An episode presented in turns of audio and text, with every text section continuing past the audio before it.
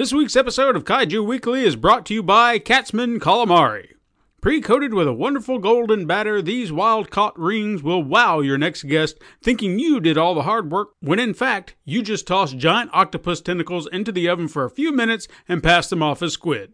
But they'll never know the difference, and you'll never have to tell them. Served with a sweet and savory tomato sauce to add a little bit of flavor, you'll be the talk of the next party, bringing the appetizer that took down the giant sub. Katzman Calamari. It can't be stopped. Warning, Katzman Calamari may be radioactive.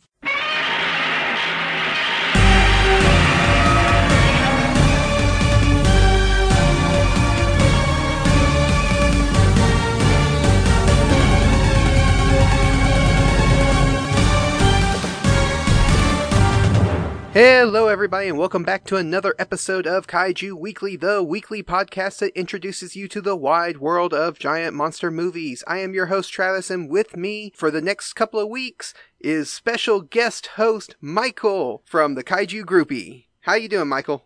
I'm doing great, Travis. How are you this evening, man?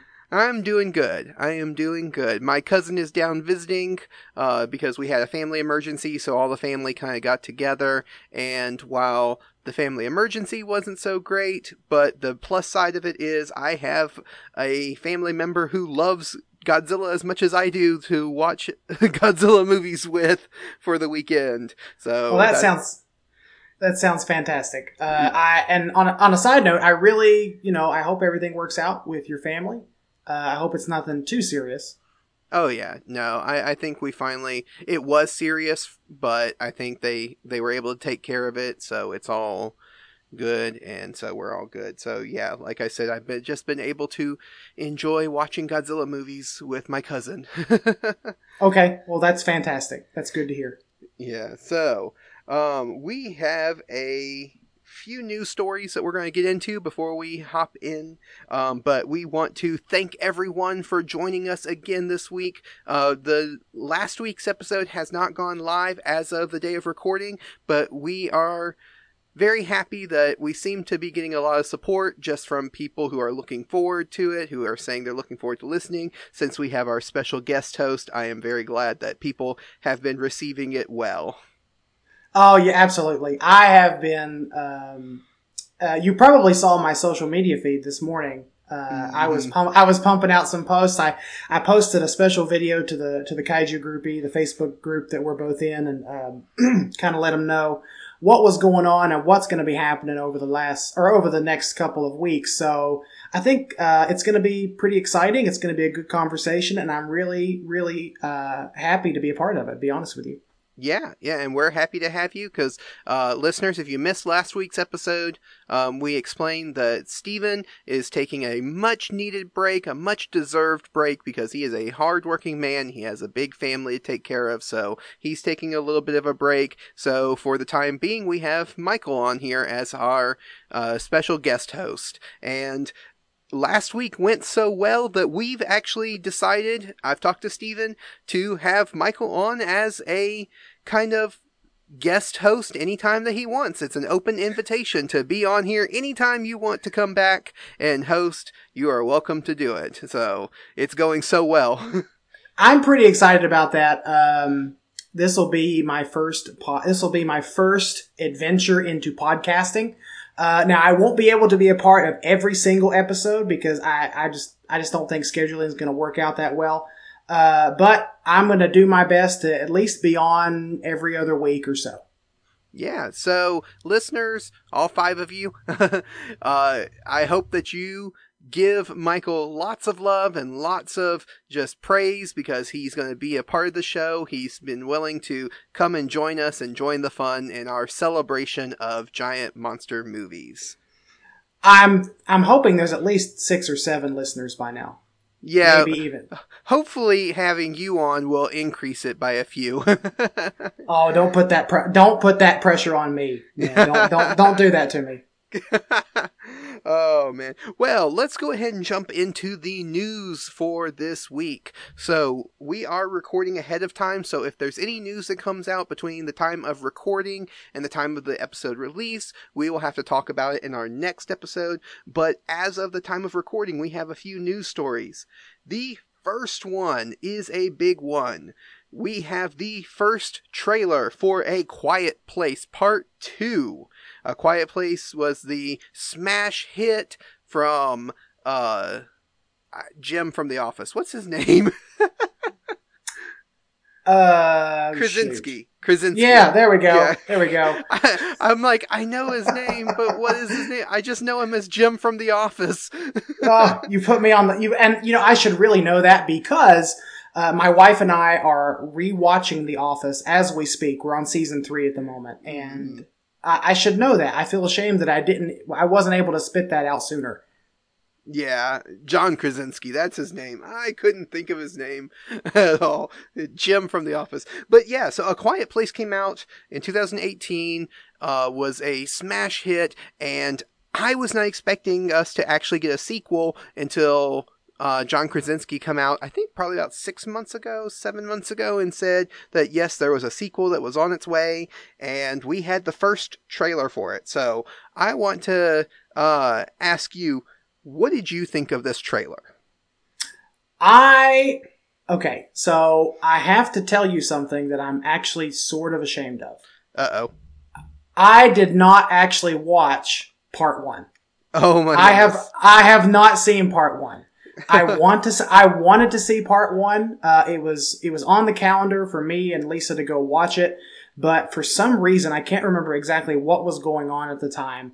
Uh, it, we just couldn't we just couldn't get there, and then we kept saying, "Well, we'll just wait for it to come out on iTunes or, or Amazon Prime." And uh, to be quite honest with you, we are just really not movie people. We are more Oh, episodic okay. TV people. So Yeah. I really want to see it. Um, now, as far as the trailer goes, to answer your question, the trailer looks really awesome.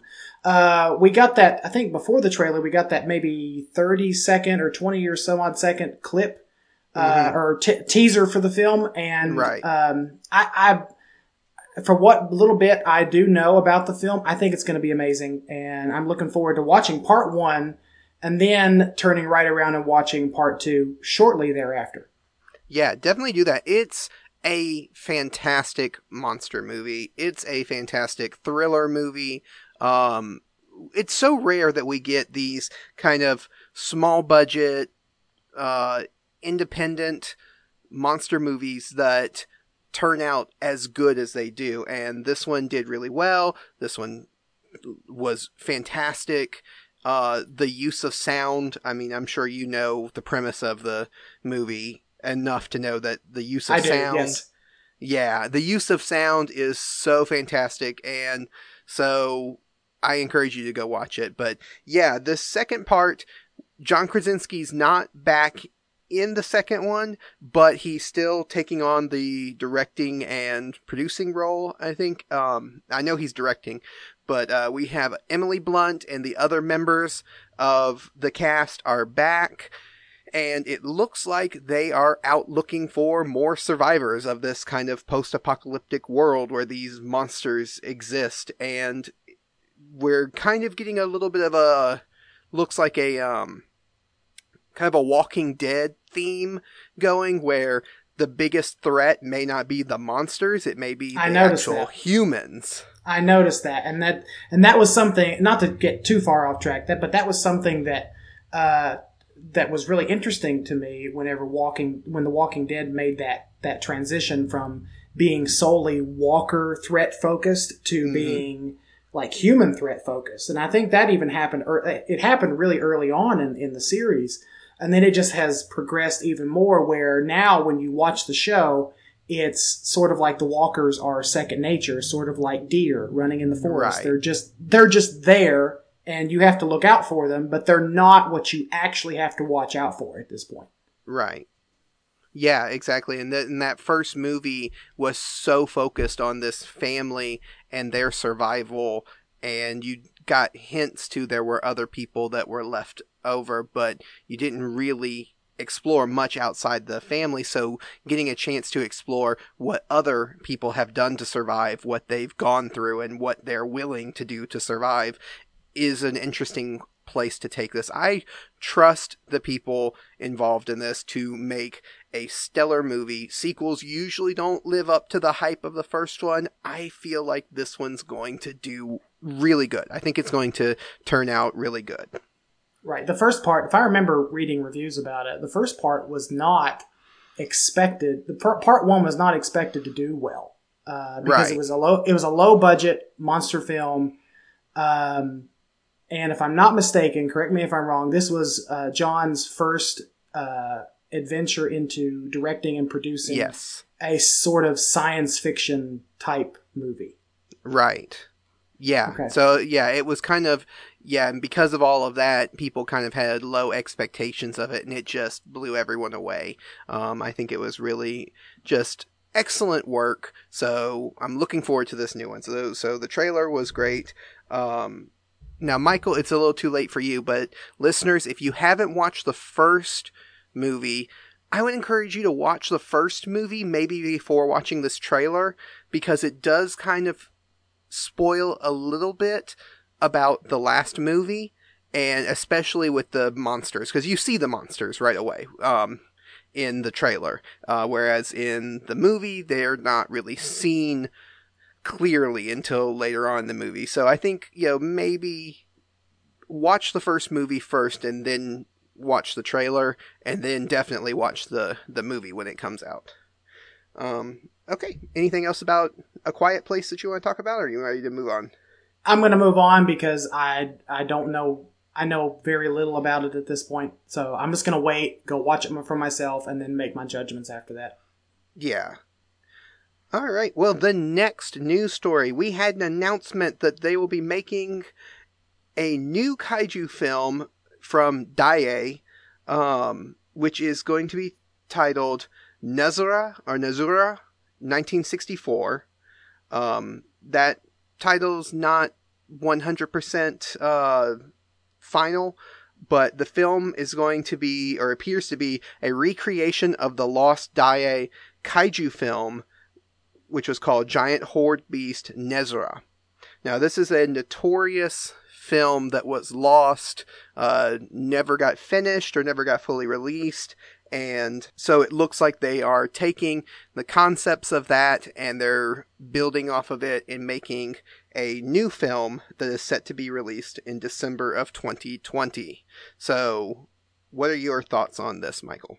It sounds really interesting. Um, after I watched the, uh, or after I read the article about it, um, I got to I got to do a little bit of research on the background of the film and excuse me, uh, Mhm. sort of where the idea came from, and it, it looks really really interesting. So I'm gonna ha- I'm I'm excited for this one to come out later in the year, hopefully. Yeah, and uh, Nezura is supposed to be about a giant uh, rat, I think. It's a, or some kind of rat kaiju is what it's supposed to be based off of, or the monster is going to be. Um, now, what's interesting is someone brought up that this film might be not a recreation of the actual monster film, but might actually be a how did this get made kind of real life telling of the behind the scenes, the production of that Mhm. movie, kind of like a disaster artist or something like that. Now, oh yeah, okay. that interests me really well because I'm a history buff. I like hearing behind the scenes type stuff. Um, and so finding out like what happened behind the scenes in the production of this movie that was lost and was never fully made or never released and no one has really seen would be kind of interesting to me. Mhm. So if that's the route they're going, I actually like that.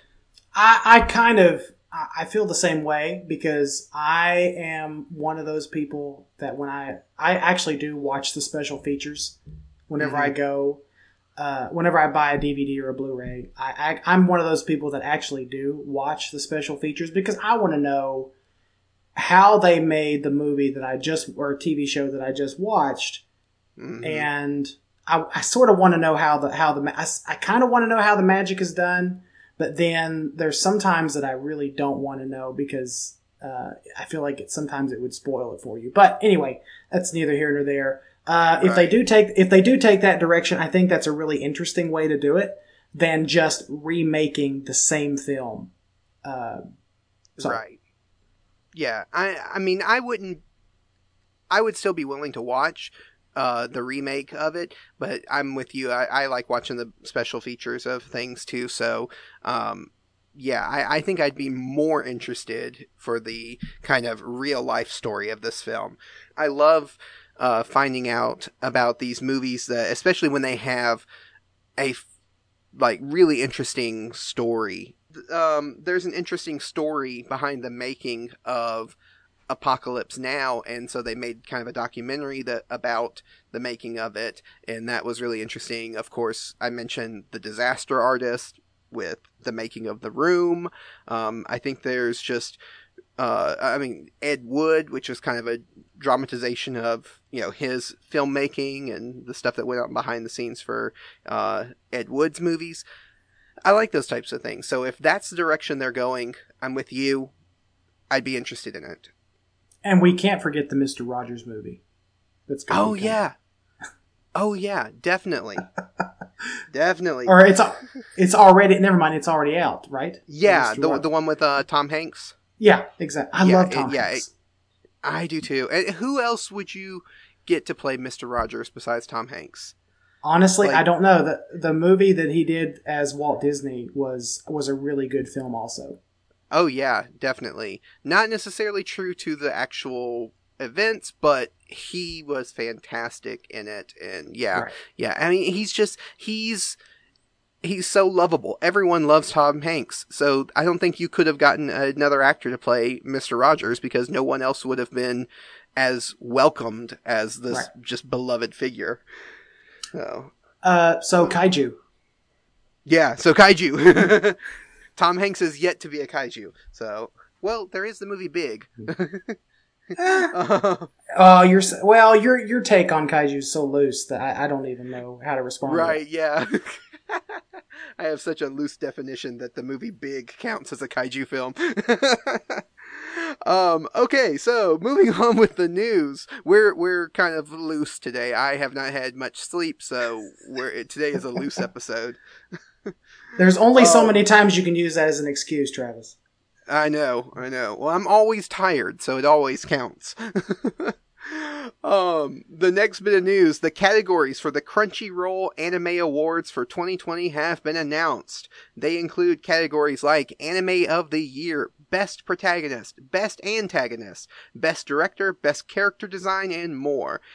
So if anybody is interested in this list, you can check it out at sci-fi-japan.com. They have the full list there. I'm sure there's going to be a lot of listeners that are interested in it now. Anime is not something that um, I'm terribly interested in. I think it's the arts. I think I think you and I had this discussion before that it's probably right. the art.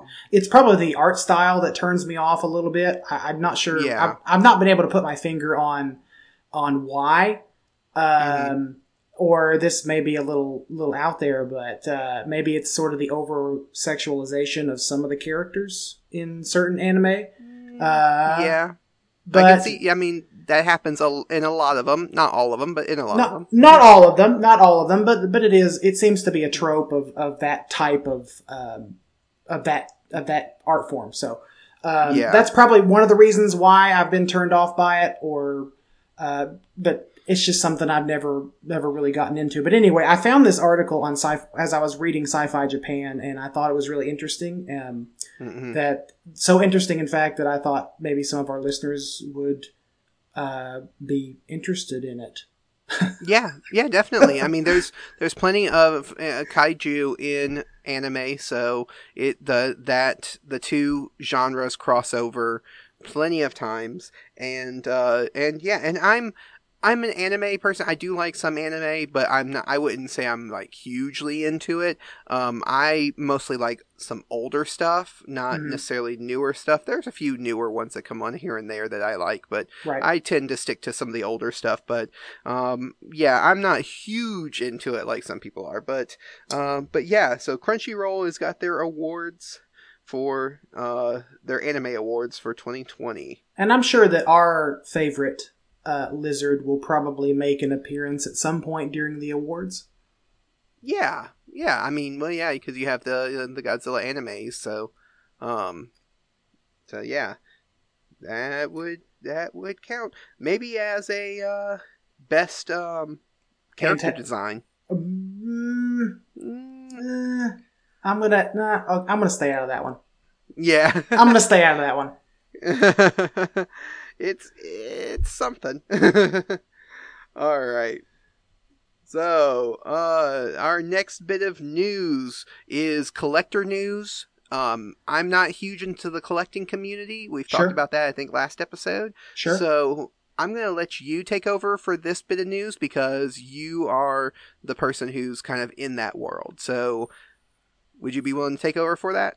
uh, no, I'm gonna let you ride with it. No. I'm, I, I'm, I'm joking. I'm joking. So, um, I mean, I'll do it.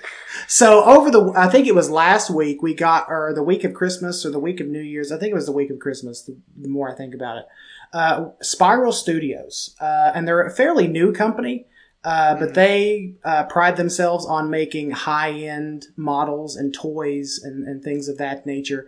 They released some images of their upcoming King Ghidorah statue that's scheduled to be released June of 2020.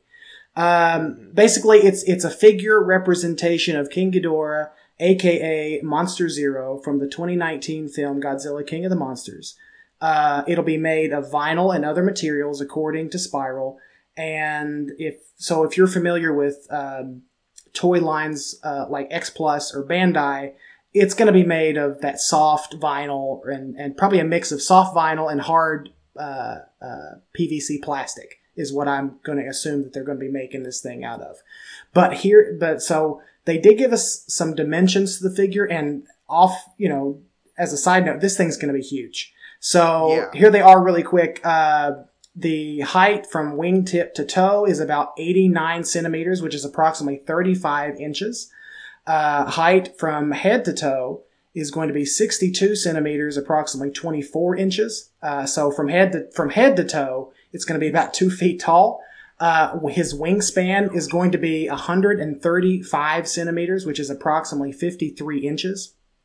Uh, length from nose to tail is about 73 centimeters, uh, which is 20, which is approximately 29 inches. Uh, and, but this all sounds great, but here's the kicker. Uh, the kicker is this thing is going to cost. Travis, what would you say a figure of this size and this this caliber would probably cost, roughly? Um, somewhere between an arm and a leg and my firstborn child. Uh, I was gonna say more like a, a right kidney, but I think you're probably close. Um, so this was going. This thing is going to be. This thing is going to cost collectors uh, a whopping one thousand one hundred and seventy five dollars.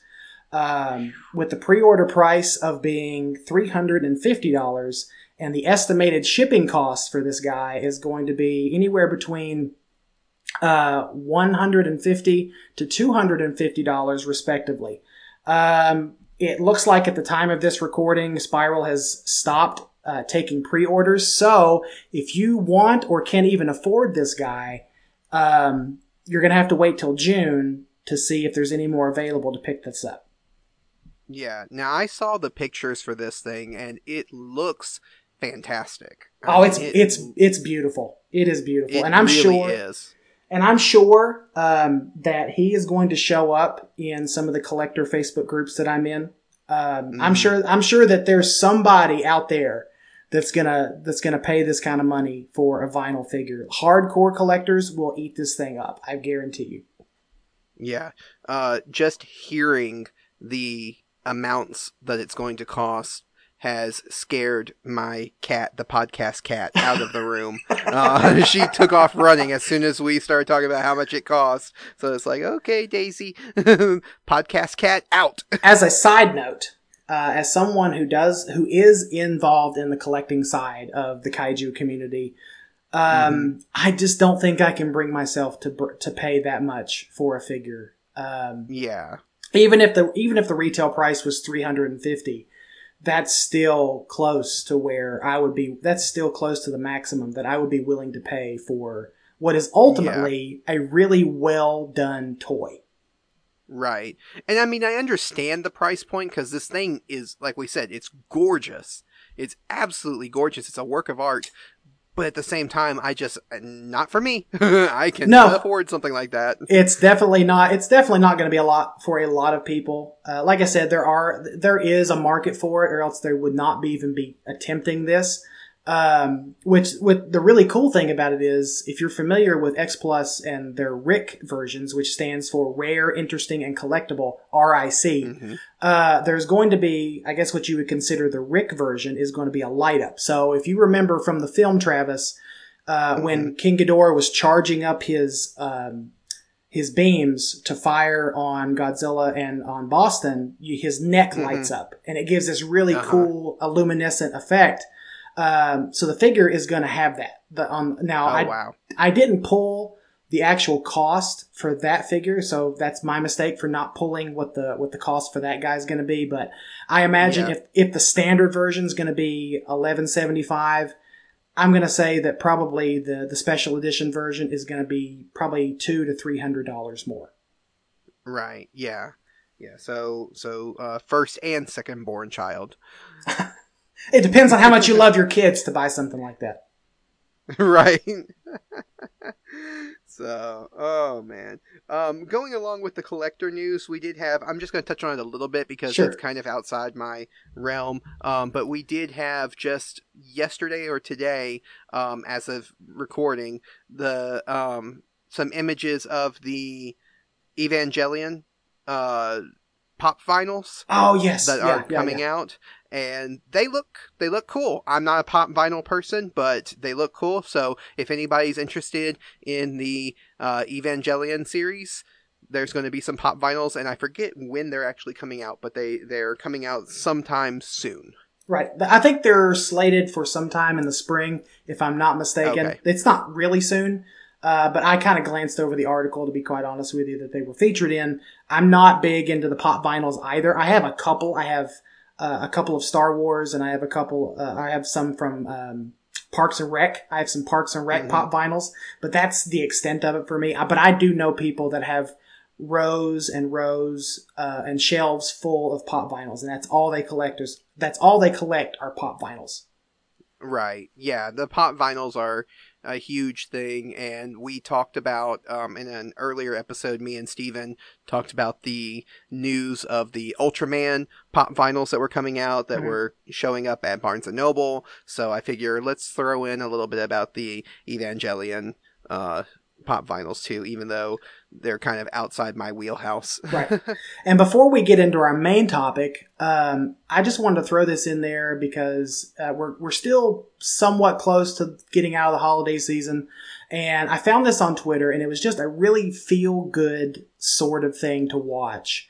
Uh, in the midst of all the chaos and the toxicity that you see on Twitter and, and, and other uh, social media platforms, I came across this video and it was apparently posted by Jeremy Robbins on Twitter. Um, I didn't actually, I didn't get his um, Twitter handle, but maybe we can stick that in the show notes. But anyway, Yeah. uh, it's a video of him and what apparently what appears to be his son at Christmas, and his son is opening a gift.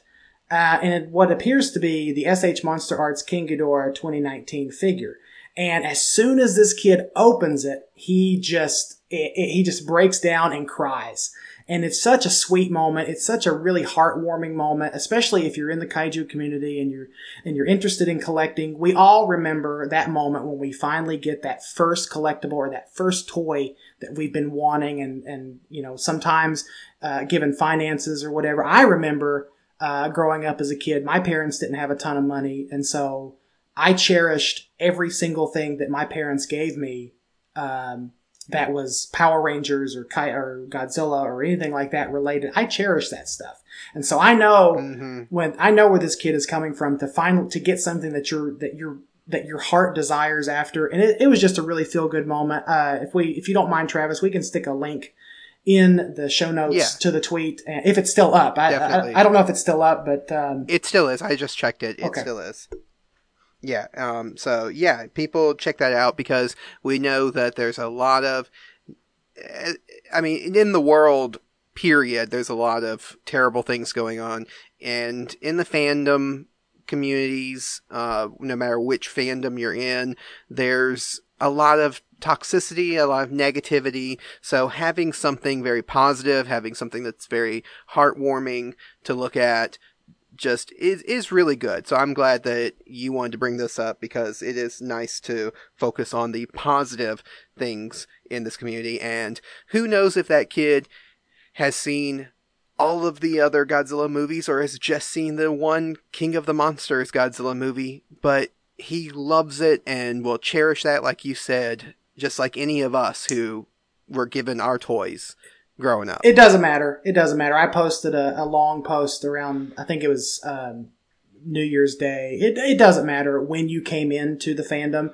Uh, Right. What matters is that you love it and we all respect one another and we all can communicate with each other. And I think in the post I wrote um, something to the effect of, I would love to see, you know, veteran fans, you know, uh, try to teach some of the newer fans about the history and the mythology behind the series.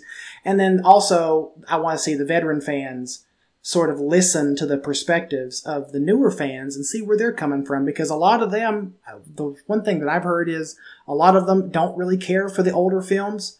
Uh, now, some of them have good reasons why, and some of them have really poor reasons why, but it's all personal preference. And at the end of the day, we're all fans. It doesn't matter when we, when or how we came into the fandom. That's what matters is we can all get along and discuss these films. Yeah, and since you brought that up, um, because I mentioned earlier how my cousin is down visiting and we watch Godzilla movies together, and one of the things that how he feels towards especially some of the older Showa Godzilla films is that they're really cheesy and he kind of just loves to watch them and laugh at them because he kind of feels they're really cheesy. Um and I and it at first it was kind of like, "Uh, don't don't call the things that I love cheesy. Those are the movies I grew up watching." But then I realized like, but he's still enjoying them. Right. He's just enjoying them a different way than maybe I enjoy them. And he loves watching them and he loves watching Godzilla and he's, you know, still learning, kind of just getting started in the Godzilla, uh, universe, really learning the details of it. And so whenever we're watching a movie, he's like, okay, so what era of Godzilla is this from? What, what era is this one from? And stuff. So he's kind of, you know, learning all of that. And, and so, yeah, there is that kind of, veteran fans and new fans enjoy things in different ways, but we still enjoy the same thing. Right. So we have to just, you know, w- there's there's no reason to kind of push each other apart. We need to bring our bring each other together and enjoy the thing that we enjoy. And I'll and I'll end this segment. I'll end this segment with this. There is no better time than now to be a kaiju or Godzilla fan or whatever fan you are. There is no better time Mhm. than now to to do it. So right. okay. Yep. Yeah, exactly right. All right. So that's it for the news segment. Uh, what a great positive note to end our news segment on. We're going to jump into our main topic. Now, last week I kind of came up with the question on a fly, on the fly, and so it wasn't really refined. I did refine it down before posting it online. Uh, so the trivia question that hinted to this week's topic is what giant monster flick had to seek a permit to film on the Golden Gate Bridge only to have it denied because the bridge was destroyed in the film? And then, uh, of course, this was because city officials did not want people questioning the stability of the Golden Gate Bridge. Um, so they didn't want people to think that, well, if it can be destroyed that easily, I don't want to drive on it. and consider considering the time period and considering that you know monster movies in general were sort of a new thing um, Right. i can i can totally understand that because now people don't necessarily know or now people know that it's fake back then they may Right. not have had that had that inside knowledge to know that it's fake Yeah, yeah. Um, so giving some shout outs to people who answered the question. Uh, Adrian Settle, I think is how Yes, it is. I say his last name. Okay. Uh, he said Godzilla 2014. That's a decent guess because the Golden Gate Bridge appears in that. Um, Andrew Sealing, uh, said Pacific Rim. Cody Kirsch, uh, uh, Kursich. i think it's Kursich. Kursich. Yeah. Okay. Um, I've never said his name out loud, so I didn't know how to say his name. Um, the he asked the question: the 1994 unused Godzilla movie, um, which I I don't. Was that supposed to be set in, in San Francisco? Was it I don't know if that was. Was that the Stan Winston film? I think so. Okay. I th- I- Um, maybe. So Maybe I, I forgot to follow up with him to ask him exactly what he meant by that um, because the comment was sort of vague. Um, but I, I believe that he he might be referring to the to the Stan Winston film. yeah, I'm pretty sure that's the '94 unused one. Is the Stan Winston one? Um, but I can't remember if that one was supposed to be filmed in San Francisco or not. Um, so good guess, still incorrect. Uh, Larry Rodriguez uh, said Cloverfield. Um, which took place in New York, not San Francisco. So, um, Mark Myers uh, said Godzilla eats Pitman, New Jersey. Is that right? Yes, that is correct. I had to do a double take. Uh, and there's a little town in New Jersey called Pitt, called Pitman, and I thought that I just I read that and I, I kind of just chuckled because it was obviously a joke answer. So Right, yeah. Well, I did. I, I, I've said it before on the podcast that I said anybody who answers, even if you get the answer wrong, I'll still give you a shout out so people can throw whatever they want uh, in there. and we actually got. um. oh, sorry. Uh, we I was Oh yeah, and so I, I was going to read the two ones that got it correct. Sure. But yeah, go ahead. I was just going to say that we actually got two uh, of the group members who got it correct. Um, looks like David H. Tidy Jr. was the first one to get it correct, followed shortly thereafter by Ralph Calhoun, and they both answered with "It came from beneath the sea." So today's topic is going to be the 1955 Ray Harryhausen film. Uh, "It Came from Beneath the Sea." Yeah. Yep. And oh boy, what a film! you yeah yeah it's uh, Yeah. i'll let you go through the plot breakdown and the cast and crew and then we'll get right into the our thoughts and feelings about the film right. So yeah, it came from beneath the uh, sea is 1955. 1955, right? I didn't have the year written. uh, i believe so it was 1955 yes yeah, 1955 19. Yeah, 1955. Uh, like you said, what the special effects were done, or the the creature design and everything was done by Ray Harryhausen. It stars. It stars Keith Tobey as Commander Pete Matthews. I Have a lot to say about him in a little bit. Um, uh, Faith uh, Domergue, i think that's I think is how you i think it. that's that's the way you say it correct Okay. And then Donald Curtis. Those are our three main characters because really everybody else kind of yeah kind of doesn't really matter I can that see much. Um and it was directed by well the director of cinematography was uh, henry Fulich Fu- Fru- Yeah. Frulich? Frulich. Frulich? Yeah, Frulich. Um, you also had uh, Charles H. Sch- uh, Schneer, uh, which was producer. He's a longtime collaborator with uh, Ray Harryhausen. This was their first collaboration. right but I forget the director's name. I had the director directed by Robert Gordon. That's who did. it. okay Um, yeah, I just wanted to, you know, make sure everybody gets their just desserts. Right. But I, I'm sure that we're going to Uh, be focusing on on Harryhausen a lot in this conversation. Right, exactly, exactly. Um, it, it is interesting, just before we get into the plot breakdown, how uh, people often refer to these movies as Harryhausen films when Harryhausen didn't direct them, didn't write most of them. Uh, it's, you know, he was the creature design and the special effects guy, or the one who did the stop motion animation, but his stuff is so memorable that his name is associated with these films more than anybody else. So I just I find that interesting.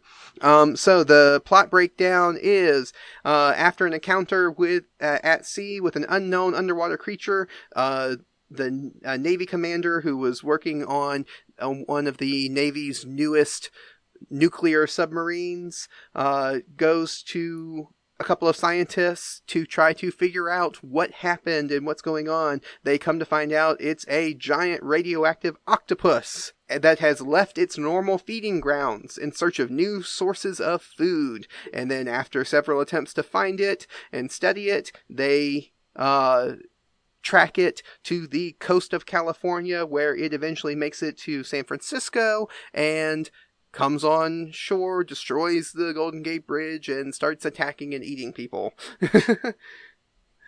so That's- I think that's a that's yeah, that's a that's a good summary of, of, of what the of the film is basically about, and and really, I had the uh, this was the first time I saw this film in color. I had always seen the Mhm. black and white version growing up uh, on the T on watching the old TMC and AMC networks. Growing up, it would always come on sometime later on in the evening. Uh, usually, Mhm. and usually on Saturdays, I believe TMC or AMC one. I can't remember exactly who uh, would have uh, Monster Movie Saturday or Monster Movie Monday. I can't remember exactly what day of the week it was, and and a lot of times they would play films, uh, Western films like Harryhausen films. Every now and then you would get uh, films like Gorgo, and then every other every so often you would maybe get something out of Toho. Um, but anyway, I was always used to the black and white version, and when we were doing research for this film, uh, I stumbled across uh, the colorized version on Mm. on Amazon Prime, and I was I was pleasantly surprised how well it was how well it responded to being colorized because sometimes when when you go to to redo these films in color they don't always look great uh, and this one Right. actually was one of the few that really does do does do a great job in color as well as in black and white and I actually prefer it in color uh, I think it I think the Oh, okay. I think the mood of the film is is better in color but vi- or I'm sorry in black and white but the overall visually it's better in color because the colors uh, especially for the monster itself were, were very rich and vibrant and the scene and the the scenes uh, around it, Mhm. it it blended really well with its environment and and they did a great job at at transmit at, at transferring this over to to color Yeah, I, I'm the same way. I am so I, so used to watching it in black and white. Um, I've watched it many times before in black and white, but this was my first time watching in color, and I agree. The color did look really good. Almost you know felt like it was filmed in color. It didn't feel like it was actually colorized. Um, and so it worked so well. There was a few times when I noticed the coloring on the creature uh, was a little off in certain scenes compared to other scenes. So I think the the coloring for it kind of went off a little bit, but for the most part, like you said, it actually turned out really good. it did Um, so getting into um, well, let's let's just talk about initial thoughts before we get into our likes and dislikes. What are your initial thoughts on this movie? I went into this movie really hoping to love it as much as I loved it as a kid. Um, Mhm. My my first initial thoughts were, it's not. It, on a, it, my first thoughts were, you know, this really is not that bad uh, for an older film uh, from the fifties. It's really not that Mhm. bad. But on the on the flip side of that, it is a monster movie from the 1950s, and so you're gonna get you're gonna get a lot of those film and television tropes that come along with that. Um, Right. you know, one thing that you get when you have a film from the 50s, especially from a monster a, a monster movie from the 50s, is narration, and there was a lot of narration Mhm. in this film. Oh yeah. Uh, that was one thing that that kind of threw me off because I don't necessarily remember that being in the original version, but um, I didn't watch the black and white version to to reference it to. So um, overall, I was pleasantly surprised by it, um, but I could it's. I'll say I'll save in more detail for later, but I feel I personally feel like it's nothing that's required watching for anyone who's interested in this genre. Yeah, it for me I've watched this movie quite a few times over the years and watching it again for, uh, for the purpose of this podcast just confirmed my already feelings that I had for it, Right. which is that I think this is my least favorite Harryhausen film. I can yeah, I can get on board with that. Yeah. Now that's not saying that it's awful. It's it's not unwatchable, but it is my least favorite one. I, I would put it at the bottom of the Harryhausen list of uh, filmography. Um, and so that's my that's just kind of where I settled on it. Let's um, let's just go ahead and dive right in while we're on while we're on this thing. Um, what did you think about Yeah. the the pseudo love triangle between the commander, uh, the professor, and the doctor. So we're starting with the dislikes first. because that was absolutely horrible. I hated it. It was pointless. It was annoying. It didn't go anywhere in the movie. It didn't serve a purpose in the movie. It was just annoying. It just it, it started out. I think it was it, it was within the first twenty minutes of the film, and it and it played out possibly through the middle of the film, and then it just and it just completely stops. It just completely Right. stops with no like. There's no real explanation why, um, and there's really no. I'm, I'm trying to find words to explain. Uh, right.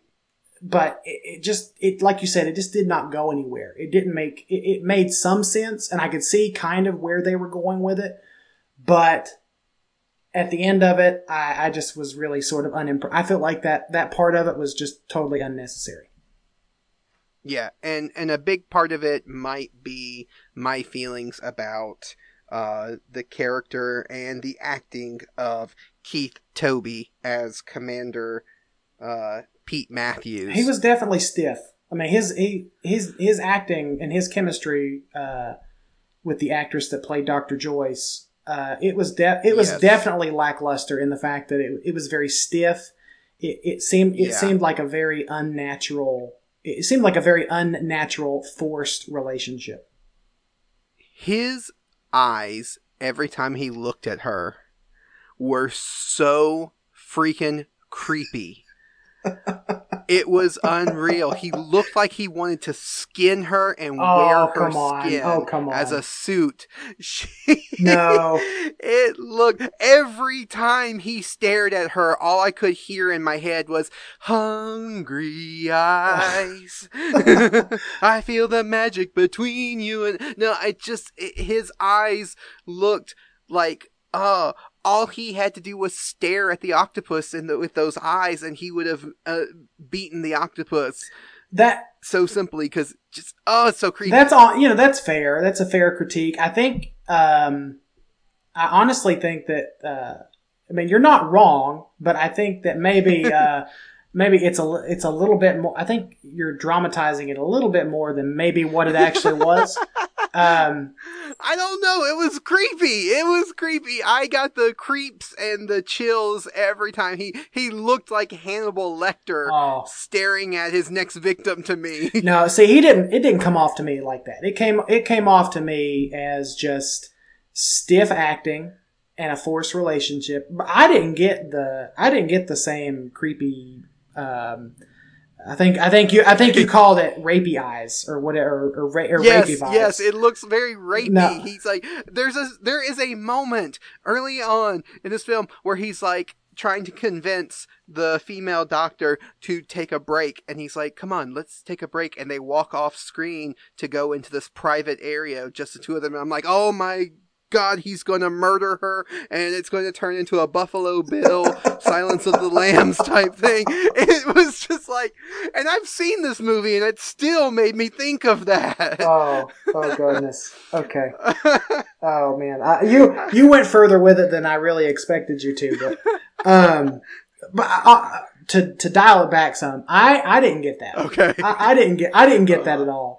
Uh, like I said, I just got the I just got the fact that it, it just seemed like there was little little chemistry. And and really the I think um the part that he played where he was just this this masculine naval captain and he you know he Mhm. treats women as objects and um sort of that attitude and vibrato behind it you know that was sort of typical of the 1950s if you think about it. A lot of right. um, a, a lot there was a lot of that going on in film and in television and you know you're I, i'm not Yeah. surprised that that that those tropes showed up here at all um, but I, you know I, like i said i just think i'd attribute his the, the i attribute the awkwardness to just Mhm. stiff acting and bad chemistry. To be honest with you, No, I, I just feel I get real Ted Bundy vibes from him, but that's just me. like just just blow the whistle, get him away. stranger danger, stranger danger. um, Um, so what did you but yeah, what what did you think about the first tease of the monster? now the the very first scene where they're in the submarine. I actually enjoyed that. That's on my likes list um, because I like that they didn't show the monster uh, because you know in, in the 1950s, uh, especially in monster films, you know it wasn't there wasn't a whole lot of suspense put into their monster films necessarily. You know they showed the monsters and everything. Especially American monster films weren't super suspenseful, but that scene felt like they did put a lot of suspense in there by not showing the monster, only filming the uh, inside of that submarine and what was going on in it. It felt very suspenseful, uh, and so I actually like that. That was uh, that's on my likes list. Um, I think you're right. The- during that, like during that time period, if you think about other, if you think about other monster films, it was always, it was never very subtle. It was always like, Mhm. okay, this woman is walking down a dark alley, or she's in a forest, or she's in, um, uh, if she she's in a dark building or, or whatever they're at, and all of a sudden, boom, there's the monster, and it's always this. It's Right. always done for this sort of shock value. It's like, oh, we've come up with this really cool monster design, and we want to scare people with how cool our Mhm. monster is. And uh, nowadays, um, in film and, and television, a lot of times you don't even see the antagonist until probably 45 to even an hour into the film, a lot of times.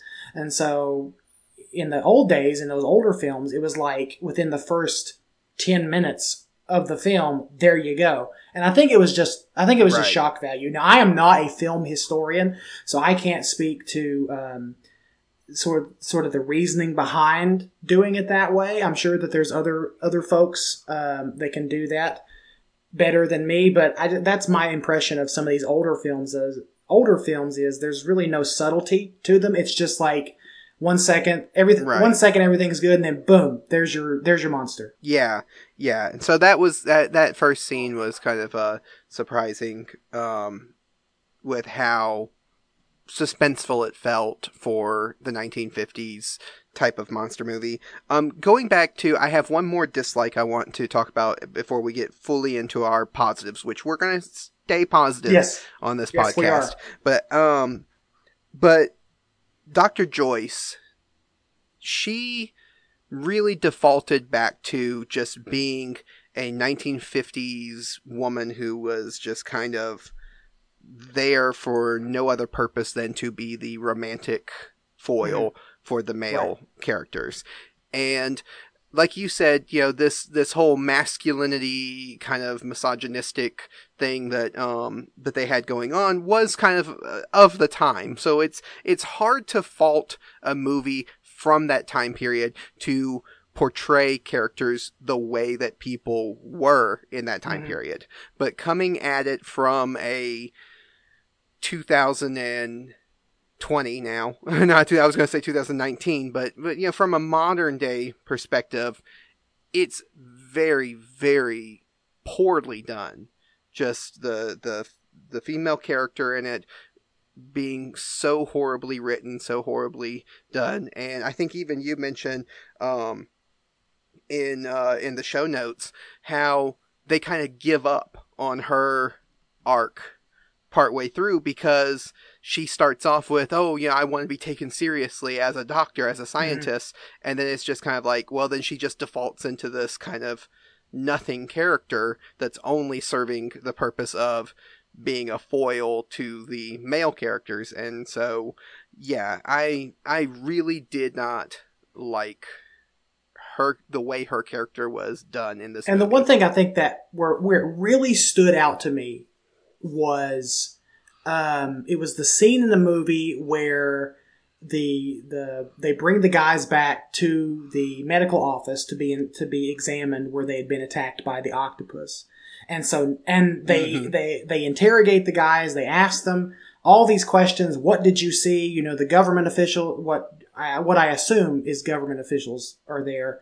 Um, they're asking them all these questions and, um, you know, what did you see? What did you see? And then all the, and then they tell, they kind of, they say kind of what they see. And then all of a sudden, in fear of being, um, uh, taken into custody by the government, they retract their story altogether. And so they're in, so right. you cut to the next scene, uh, and Dr. Joyce, or so Professor Joyce and Dr. Carter are all in this room with all the, with this admiral and, and there's some other government officials in the same room and they're like, why did they recant their story? Why did, you know, and they're trying to figure out how they can get them to, to tell the truth as to what they see. And then all of a sudden, you know, Dr. Joyce stands up, takes her sweater off and uh, mm. she's like, well, let me go handle it. And so she use, and so she goes into the room with the, with the sailor and she, and she's obviously trying to seduce him, uh, to get him to talk. Um, now mm-hmm. a lot of, now I think it was two scenes or so before this. We had just came through another, a long diatribe by Dr. Joyce saying, I want to be, you know, I need to be taken seriously uh, Dr. Carter chimes in and says, "Well, you know, this is this is a new breed of woman that that needs to be taken mm-hmm. seriously, mm-hmm. and and uh, you know, feminism and all that good stuff." And then, um, not two scenes later, she's using what God gave her to get some information out of uh, out of the sailor, which you know it sort of makes sense. And I'm gonna kind of preface this by saying I don't personally mind in films, especially right. older films. Uh, one things that I kind of enjoy about older films are uh, men can be men and women can be women. Mm-hmm. There's no real blurred lines as far as you know. Um, trying to think, uh, the one film that comes to mind that blurs this line to a degree that just kind of makes you uncomfortable is um, Atomic Blonde, which is basically a a, a, a female mm-hmm. James Bond, and it just feels unnatural. It's like when you try to inject so much feminism into something, it just becomes unnatural. But there has to be some kind of a balance between a powerful woman and also the woman being a woman, if that makes any sense at all. Yeah, I think what um, we talked about before, because I know we've talked about this uh, subject before, is what it comes down to is when they will take a female character and make her uh, kick butt and awesome for no reason. Yeah. And and that's where like Atomic Blonde and all that. It's like, well, there's nothing else to her. There's nothing else to that character other than she's awesome. Right. Well, okay, she's awesome, but why is she awesome? She's awesome, but what are her faults? What are and that's the same with any male character. I mean, I know that they they were popular, but I'm not a fan of action movies with just mindless, you know, meathead male characters either who are awesome for no reason than to be awesome and there's nothing else to them. There has to be some depth to the character. And so the problem that you come with uh, with a lot of movies that are trying to and and uh, give them credit for trying to do a better job than older films, but there's still missteps in that where they're not giving the characters any more depth than than she's awesome. Right. She's awesome because she's awesome and because we make her right. awesome. And it's like, no, no, there has to be some more to right. it. Um, and I have no issues with Dr. or Professor Joyce um, using her, for lack of a better term, feminine wiles to get information out of the uh, male sailors because that was something where she actually took charge right. and actually did something that contributed to the plot and contributed to the overall story. That was one of the best scenes to right. me because she was actually doing mm-hmm. something. The rest of the time, she is just there to be stared at by Mr. Creepy Creeperson. you are not going to let that guy go. That, oh, I just, ugh. But no, to, to, so to bring good. it back to this conversation, what really, what, what, uh, or conversation about the film rather, uh, what really bugged me Mhm. about the film was the fact that you see her you see her progressing in her role and in the plot and in the plot to only have her arc be cut short uh, Right. and then awkwardly trying to be brought back at the very end of the film after everything is all finished Mm-hmm. Yeah, it's it's really the the everything to do with the human characters is so poorly done and so stilted and awkward. Just the only reason that this movie gets a thumbs up at all from me is because of the Ray Harryhausen work, and that kind of transitions us into the positive sides of this film. So, what are some of the positive things that you want to talk about with this film? Well, Harryhausen, the work, Mhm. uh, the, the his work uh, on this film, because um, um, if you think about it, it takes a lot of skill to create a monster with, you know, at which we didn't know this at the time, with six legs instead of, or six tentacles instead of eight, or six arms instead of eight. Right. Um, but we'll get into that in fun facts. But hmm um, but his work in Harryhausen's work in general, I'm a huge fan of. I, I grew up with Harryhausen. I love Harryhausen's work. I feel like his was the most realistic uh, stop motion animation of anyone who came out. I would, I'm going to even say that his stop motion is even more realistic and even more believable than even Willis O'Brien and some others Mhm. that that attempted it. Um, yeah. Yeah, so I think that was- this is. so Yeah, that was ahead. one thing that I was going to say. That was one thing that that really um, that really impressed me about the film was just how how Ray or how Mr. Harryhausen was was able to create this was able to translate this creature to screen and not make him appear and, and not make it appear choppy or awkward in any way. Everything like everything was smooth and Mhm. and actually really believable.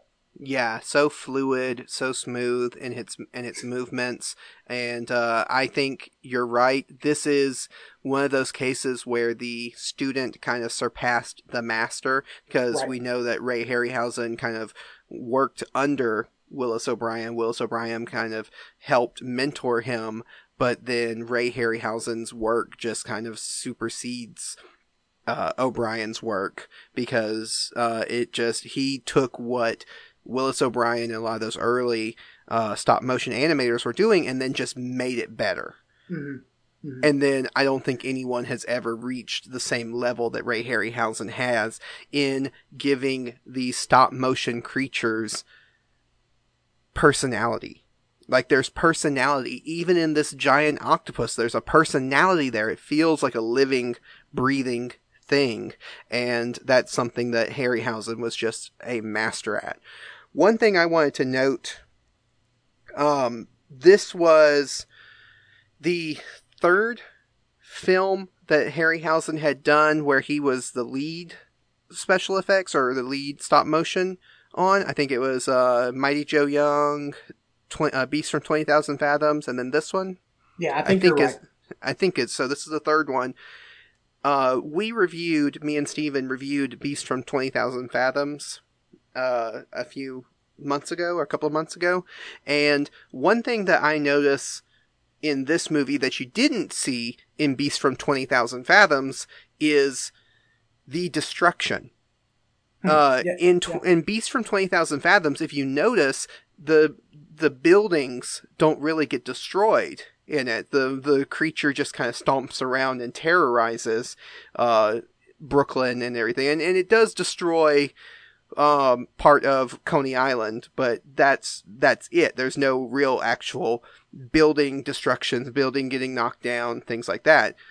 But with this movie, you do get that. You get, of course, the major scene where the octopus climbs up and crushes and destroys the Golden Gate Bridge. You have hmm. tentacles coming in and tearing down parts of San Francisco and huge buildings and everything. Right. And you can see the progression of Harryhausen's work, how he's becoming more confident and better at the blending of the special effects and miniatures with the real live live action acting. Right. He definitely came by the time this film came along, he had definitely come he it wasn't I don't I wouldn't call this film perfect. This is not a perfect representation of Harryhausen, but this is Right. high up this is high up here. High up there. Yeah. Because as you pointed out with Beast for, with the Beast from 20,000 Phantoms, there was very little to no destruction. Uh, Right. And I don't, I don't, I don't know if that was just because they couldn't figure out how to do it realistically, or if Harryhausen just was not confident in his skills um, to make it appear realistic. So it was sort of just Mhm. resorted. It's just sort of resorted into something more like more along the lines of a puppeteer than an actual um, maquette, realistic looking maquette placed in the middle of, of a city that's you know Right. interacting interacting with with city element with interacting with things in its environment in a realistic way. Whereas Yeah. in this film, the octopus is uh, interacting with the bridge, its buildings, the people. Um, uh, shoot, the scene where the octopus sticks its tentacle through the window of the of the of the building was was interesting to me. Mhm. Uh, um, and just all around, like the I think the when when it when the when the tentacle came on to the bridge for the first time, the like the crushing of all the vehicles and and the Oh, crack and the cracks in the in the in the Golden Gate Bridge and how realistic that kind of stuff looked. Um, yeah, this was this was this was a really good film in the respect that the visuals that came from this film are ones that should be celebrated and should be um, should be looked at as a clinic on how to do it right. Right. Yeah. And and I I'm remembering now that there was a scene in Beast from 20,000 Fathoms where the Rhedosaurus attacks and destroys the lighthouse. Of course, that's one of the Oh yeah, major yeah, yeah. scenes in that. You're right. You're right. You're right. But that's the only bit of like building interaction that the that the creature has. He doesn't really interact with a lot of the other buildings, and I think that that was you know I, I think a big part of it is the skill level of Harryhausen is kind of uh, increasing because if you look at movies that came out after this, there's more of it, even Mhm. more. Uh, each time you go into another movie after this, you see more and more of how the creatures are interacting with uh, th- the the environment around them until you get to the point where in Sinbad, uh, the Seventh Voyage of Sinbad, and the skeleton. Uh, uh, the skeleton sword fighter actually jumps over the live action Mhm. Actor who's laying on the ground. So it's like they interact with the environment so well. So he, you can really see the progression of Harryhausen's work, and it starts here with this creature, the the octopus, which is not really an octopus. Right. Uh, yeah, I'm glad you actually brought that up because uh, one of the fun facts from this film is that Harryhausen uh, only made uh, six arms for the octopus instead of eight. But due to some of the cinematography and the way he positioned the model, you can't really tell. Right. Yeah, and and back at this point in time, actually I think through his entire film history or up until the later films that he worked on, it was his father who was actually doing the machining for the uh, armature that that would become the creature. Yes. Uh, so when they did it, they said, "Well, it's just we couldn't afford to give it eight arms, and eight arms would also be a little too unruly on screen all at the same time. So they went with six of them. So uh, I like that Ray Harryhausen liked to call it a sextopus instead of an octopus. Uh, yeah. Uh, I mean, I just, you know, Harry, I can gush about Harryhausen's work all day. And I think that's, I, I think going into this conversation, that's sort of what we anticipated anyway, because, you know, Harryhausen was able to take a lackluster film with an unoriginal Mhm. plot and make it interesting just by his visuals alone. Yeah, yeah, I, and and I, I definitely that is the highlight of this film. That's the thing that I I still and we'll get into the Godzuki score in a minute, but I even though this is my least favorite Harryhausen film, I still encourage people who like giant monster movies to watch this movie because of Harryhausen's uh, work. You know, it's like I may not like everything in this film, and it may be one of my least favorite of the Harryhausen filmography, but I still think that this is an important film in the giant monster genre. And I think everyone should see it, even if it's just for that San Francisco Golden Gate Bridge scene where it's just tearing the Golden Gate Bridge down. That is such a fantastic scene.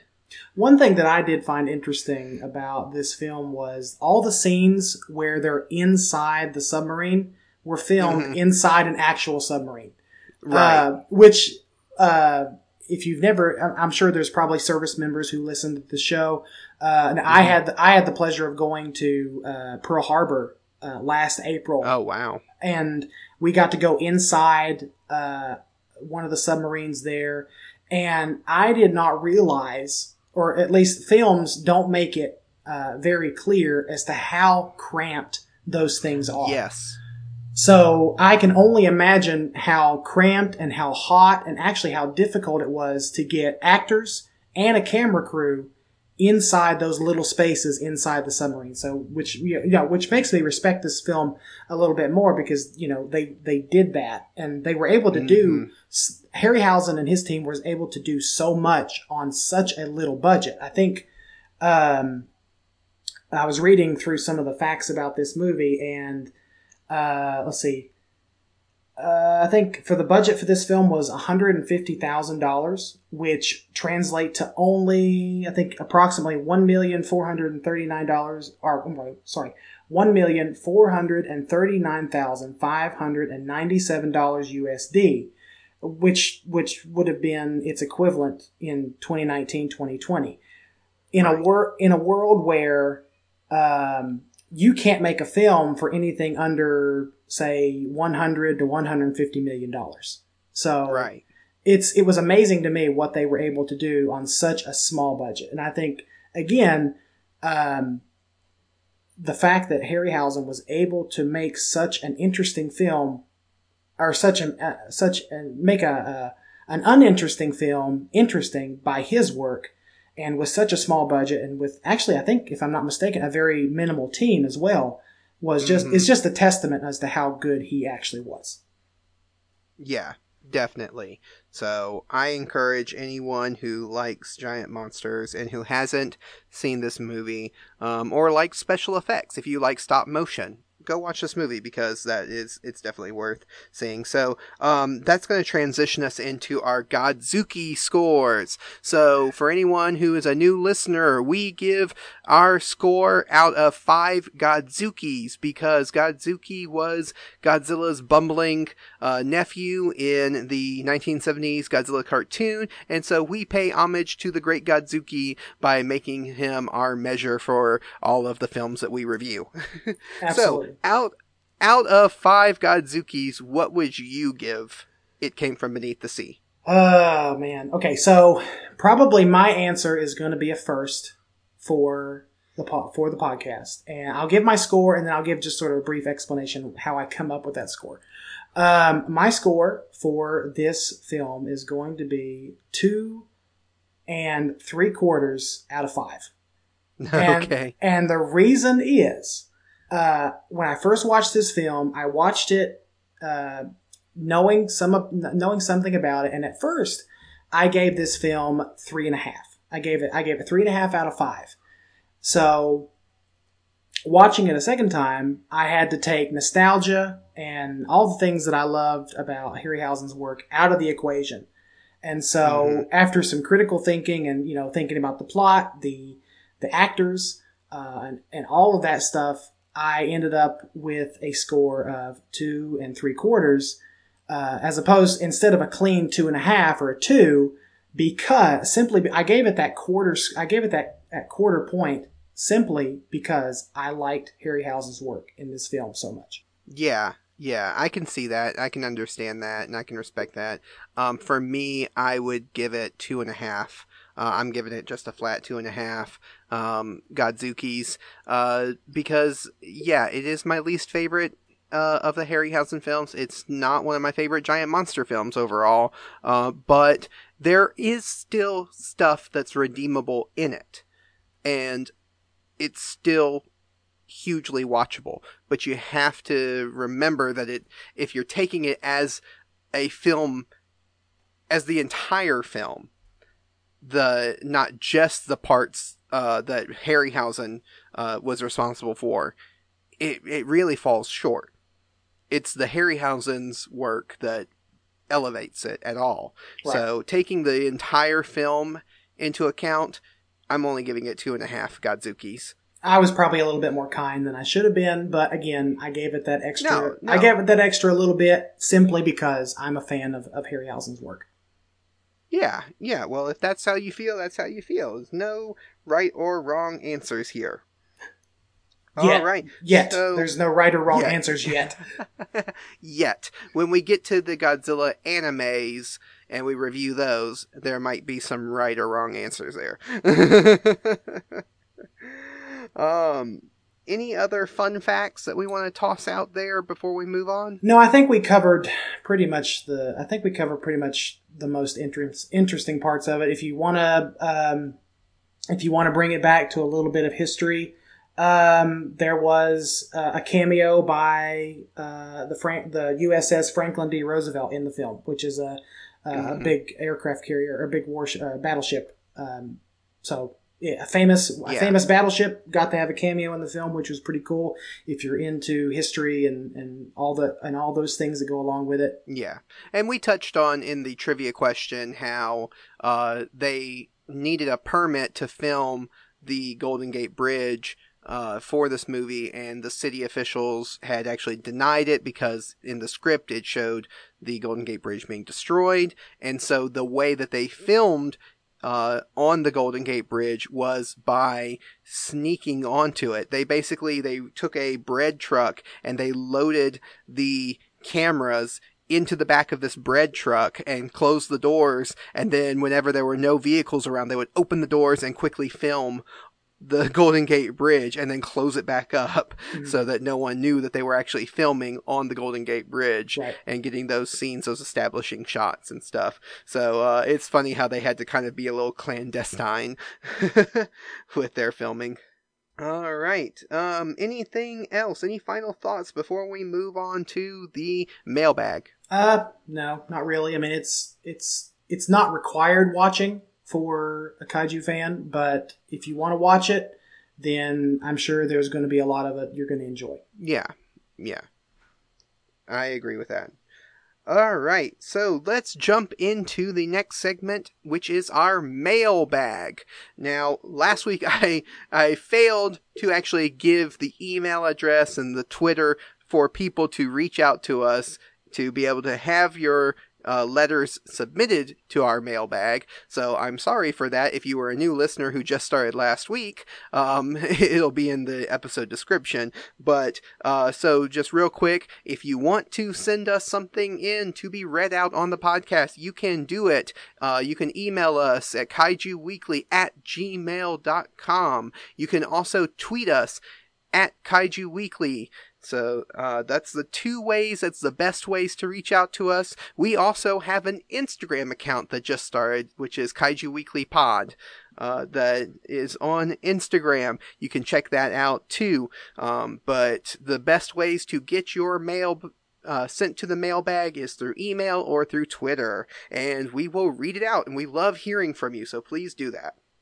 Absolutely. So, our first letter in our mailbag is from a fellow podcaster because I mentioned last week how that is the only people who I am friends with now who uh, send in mail. Uh, it's a uh, man by the name of Sam Young. He has a uh, really interesting podcast where he goes into the actual science and biology and uh, physiology of giant monsters and other creatures in in film, and uh, and talks about their their real life science, but also their the science of how they would work in the universe that they're in. Hmm. Um, and so it's a really interesting podcast. People can check it out. I think we uh, talked a little bit about this last episode where I said that I would love to have some kind of textbook that Right. sort of explains the the Toho the pseudoscience that Toho uses to explain some of its characters. So That sounds really interesting. Yeah. Yeah, uh, Cinematica Animal- Animalia Okay. uh, is the name of that podcast. Um, and he is going to be a guest on this podcast at some point in the future. So, Sam, we're reading out your question now, but you will be on the podcast soon, I promise. Um, but his question is What would it take in a giant monster movie to make you angry about something being too unrealistic? Um. Well, I feel like to I feel like to watch a giant monster movie, you have to sort of go into it with the expectation that that there are going to be some very unrealistic things. And you know, giant monsters in themselves are very unrealistic. So Right. I honestly don't think that there's anything that could turn me off. Uh, that could be so unrealistic that would turn me off. Now, there are other things that would turn me off of a movie, uh, like if, Right. if something um, is just kind of slamming politics in your face constantly, and they're not doing it in a more subtle way. That turns me off because you know I think we get enough politics as it is uh, with social media and day to day life that I don't really want to watch that in uh, in my film. A little bit is okay, but not all of it in your face all the time. But honestly, I don't think that there's anything as far as unrealistic that would really turn me off. I mean, I've seen some pretty unrealistic films and I still enjoy those. Yeah. Um, I'm the same way. Uh, I think I'm more forgiving of giant monster films and creature features, kind of just because there is that level of uh, you have to suspend your belief, Right. um, a little bit, and you know, uh, Pacific Rim comes to mind. You know, the idea of them taking and building giant robots to fight these giant monsters instead of just building something over top of the trench and preventing that Yeah. prevents the monsters from coming through is kind of you know in that line of like it doesn't make sense, but who cares? It's giant monsters versus giant robots. It's- That's what I'm there for. It's not a it's not an A and E or a his, or a History Channel documentary. It's a sci-fi film. Right. Yeah. Now, the thing that will get me, though, sometimes is when a movie establishes rules and then immediately breaks them. Oh yeah. Um, like, if you establish in your movie that these creatures are biological, but then you throw in some kind of magic mysticism thing in Mhm. there, that throws it off for me. Um, one thing that kind of throws throws it off for me is when creatures change size unexpectedly and without explanation. Mhm. Um, I mean, Godzilla versus Megalon with when uh, um, Jet Jaguar just suddenly grows gigantic is one of those situations. Um, I don't hate the film, but that's just like I don't really care f- so much for that. Well, there's a lot of that in the Ultraman series too, where there's they they grow to large sizes and there's not any explanation as to why.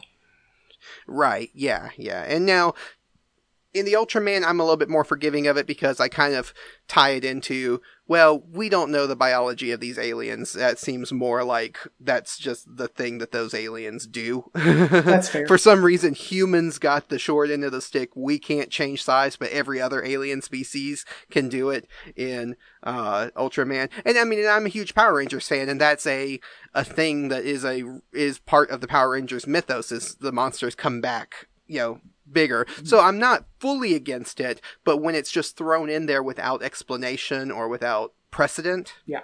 that's when I don't like it. Magic wand, make my monster grow. Monster grow. yes.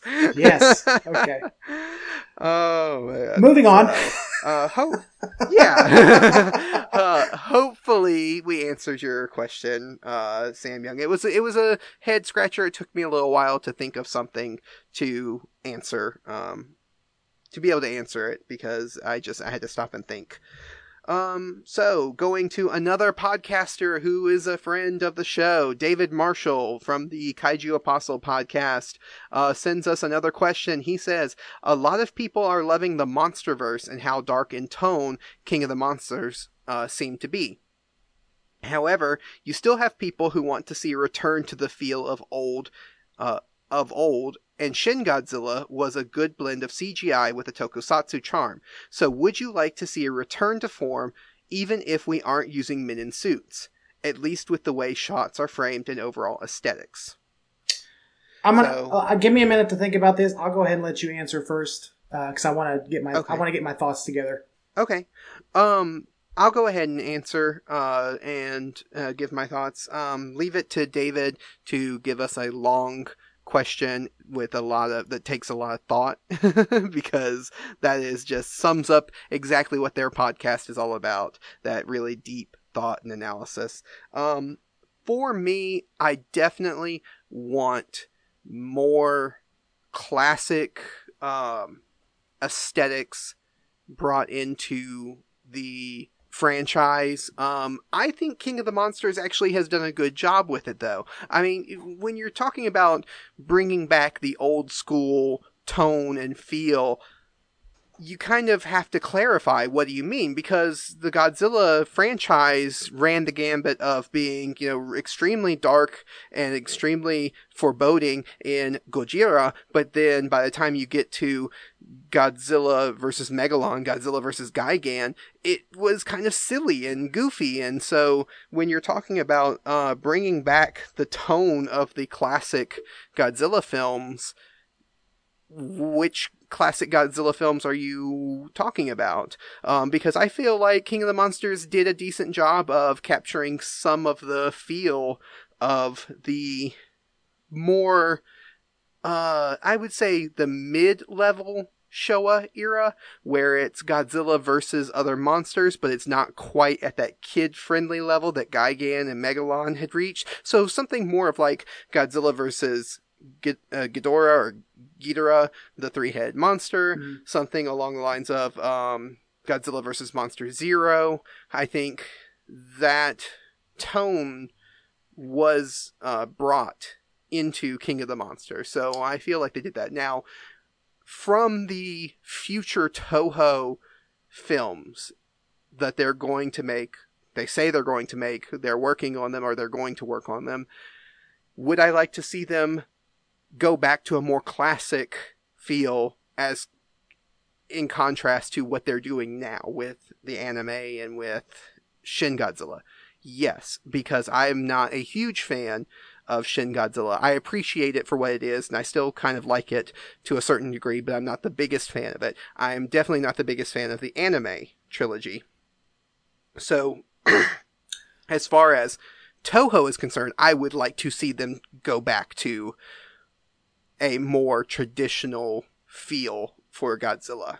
What Shin really, what excuse me, what Shin did a really good job at is uh, giving you a sense of, of size, scale, and weight. And I think I'm trying to parse. The, I'm trying to parse out his question in a way that sort of makes sense because it, it kind of makes sense in my head. So I'm hoping that it translates as it's coming out of my yeah. mouth. So, um, whereas KOTM was very Showa-ish, very Showa-ish uh, in terms of we got as far as monster fights go. We were uh, very voyeuristic. Like we just saw wide shots of the monsters fighting mm-hmm. each other.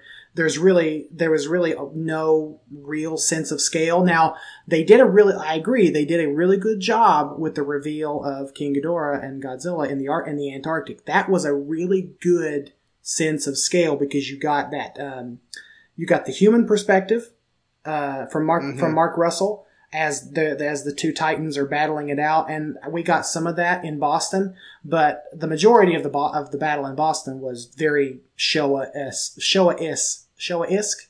Okay, there we go. Showa isk, yeah. um, and the whole film was just sort of followed that same vein. But I understand what he's saying. Uh, would I want to see it return to that? Yeah, I think I, I think I would because I feel like Shin was a, a better representation of what actually would happen if we had a, uh, a giant monster attack uh, either the mainland United States or mainland anywhere in the world mm-hmm. for that matter.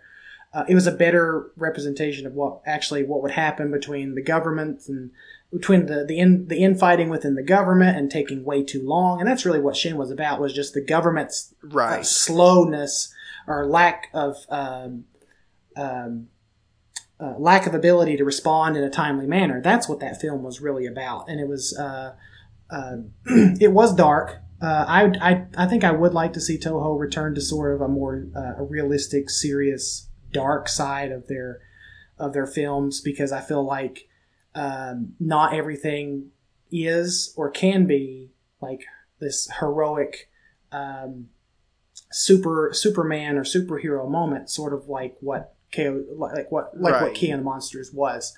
Uh, now I, I I I know a lot of fans love King of the Monsters. I know a lot of fans hate King of Monster King of the Monsters. I personally fall into the camp of I love it because I am a fan of the Showa era films. Um, And Mhm. it's the most Showa era film that we've gotten as far as in the last 10 years. It's the most Showa era film that we've gotten. Um, Right. I wish I had a better answer for it, but um, you know, I, I really would like to see them return to sort of the more traditional uh, ways of shooting their shooting their um, their sh- their films to give us a really good sense of scale, to give us a really Right. sense of uh, of dread and destruction, sort of like what the original um, uh, the original Gojira was in '54. Mm-hmm. Yeah, and and actually, uh, while you were talking, I was listening, so don't feel fine. like I wasn't listening. But I started thinking about uh, there was a video that came out recently from a YouTube channel that you're probably familiar with called Up from the Depths. Yes. um, and they do a lot of in-depth analysis of kaiju films and and especially Godzilla and Gamera and ones like that. Uh, and recently they were talking about the Heisei period for Gamera versus the Heisei period for uh, Godzilla, and they talked a lot about the cinematography and how in the Heisei era for Godzilla.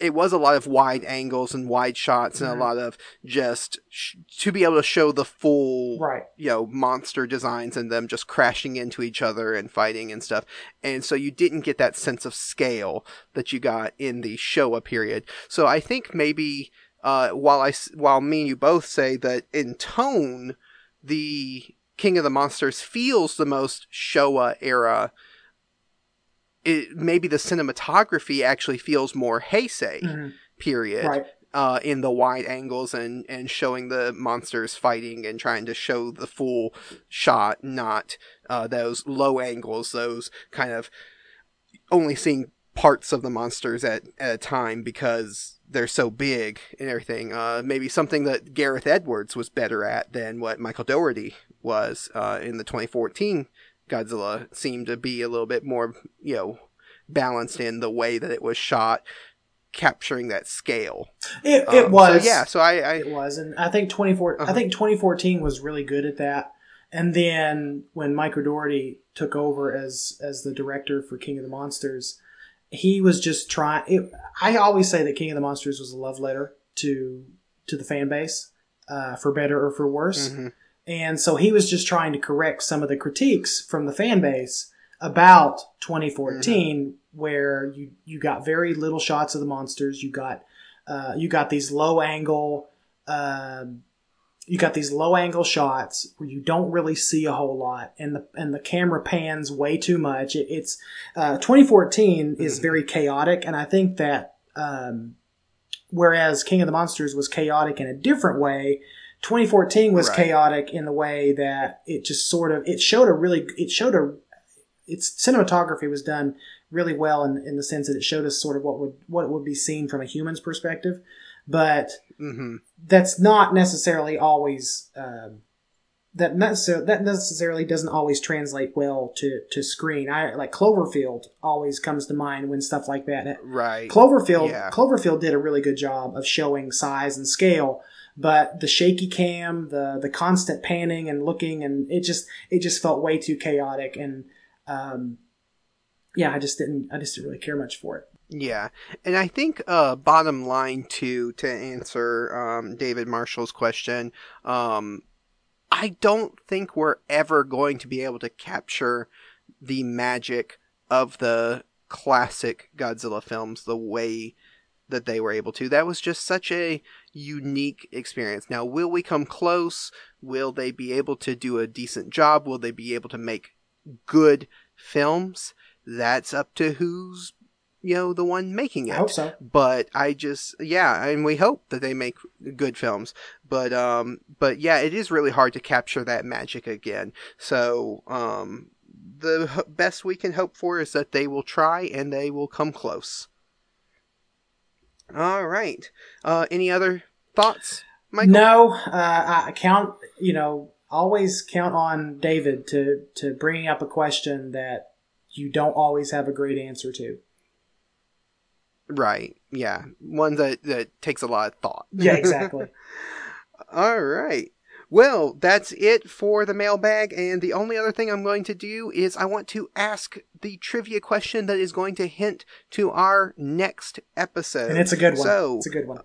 yeah, it's a good one. So, n- the trivia question for next episode is what aspect of the Ultraman design did the original designer not like and attempted to fix in the following series, Ultra 7? So that's that's it. So we're we're go ahead and spoil this much of it. We're returning to Ultraman And I, I for the next episode. I am excited, and it is just in time to help us cap off Ultra Month within the groupie.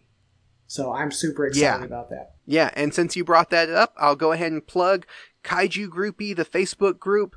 Go check it out. Right now, we are doing, you know, uh, Ultra Month. It's all Ultraman themed. So if you are a fan of Ultraman or a new fan of Ultraman, go check out Kaiju Groupie. It is a lot of fun. Absolutely. Uh, we look forward to having you guys there. Yeah, and if you want to send in a response to that question that I just asked, you can do it again. You can tweet us at Kaiju Weekly on Twitter, and you can also send us an email, kaijuweekly at gmail.com.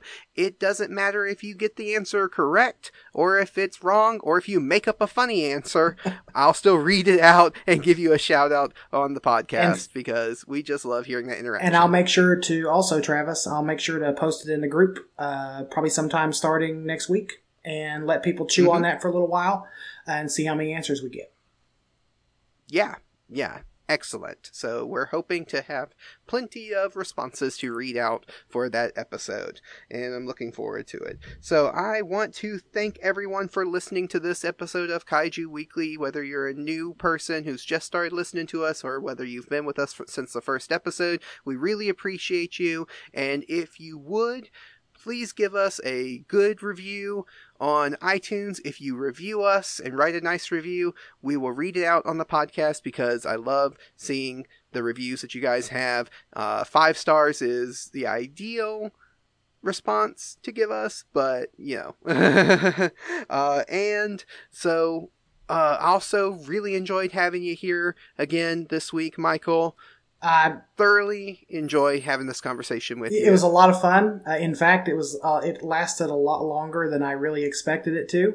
Um, but yeah, it was a good discussion. I'm looking forward till ne- I'm looking forward to the next time we get to to to talk about our favorite uh, movies and TV shows. So, like Travis said, next time is going to be Ultraman, and hopefully that'll be just as fun a discussion as these last two have been. Yeah. So we're looking forward to that for next week. So everybody come back and listen next week. And until then, I'm going to close out by saying help control the giant monster population. Have your giant octopus spayed or neutered. Can you even neuter an octopus? Oh, that I'm not even going to go there. Man. All right. We'll see you next Thank, time, guys. Thanks, guys.